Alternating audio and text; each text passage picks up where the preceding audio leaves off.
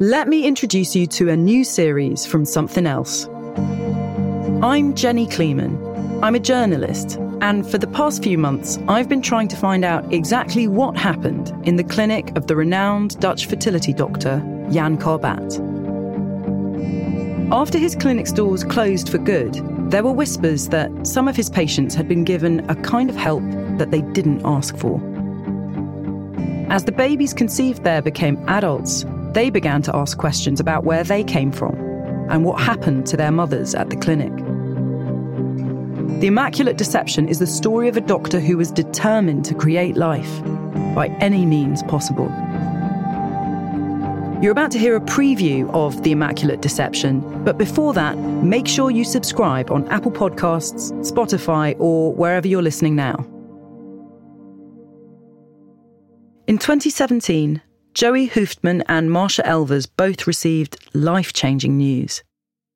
First, we'll hear from Joey, who found out that he had been conceived at the doctor's clinic. I knew that there was something wrong. Joey was reading the headlines about the clinic. He'd seen that it was closed down in 2008. He'd learned about the rumours, the complaints, and suspicions about what went on inside it.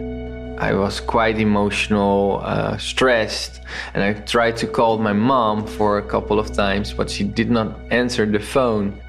And there, among the news reports, Joey saw a photo of the doctor who ran the clinic, Dr. Jan Karbaat.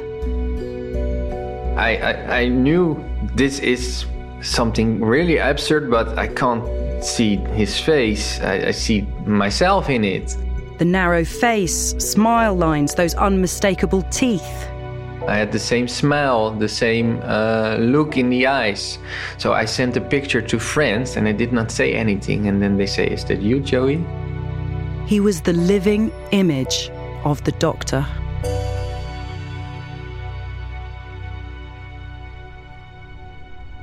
Meanwhile, Marsha got a call from an unknown number. I was at work and when I drove home from work, it's like a 10 minute drive, so it's nothing. I missed a call. It was from a social worker at FIOM, the Dutch organisation that helps adopted and donor children find their biological families. Marsha's DNA had been in its database ever since that TV show. So I went in, and my mother's always, this was on a Monday, because my mother's always watching my children on a Monday.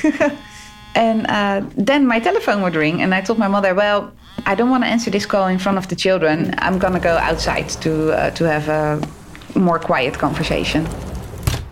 And I answered the telephone, and there was this really nice social worker from FIOM, and she said, "Well, I have some news, and I actually have two kinds of news." Okay, well, tell me. Well, first of all, we found 18 of your half brothers and sisters. So I was, wow, 18. Oh, that is that's a lot, and uh, wow, amazing. She said, Well, yeah, I have to tell you something else because I think we know who the donor is. And then uh, I was already a little bit shocked because mm, it's really weird that, that they would find your donor. Um, and she said, Well, yeah, we're quite positive, like 99% sure that it's uh, Dr. Karbaat himself. Oh my. I have to sit for a minute. Yeah. Yeah. That was The Immaculate Deception, a new nine part series from Somethin' Else. Search for The Immaculate Deception wherever you listen to your podcasts.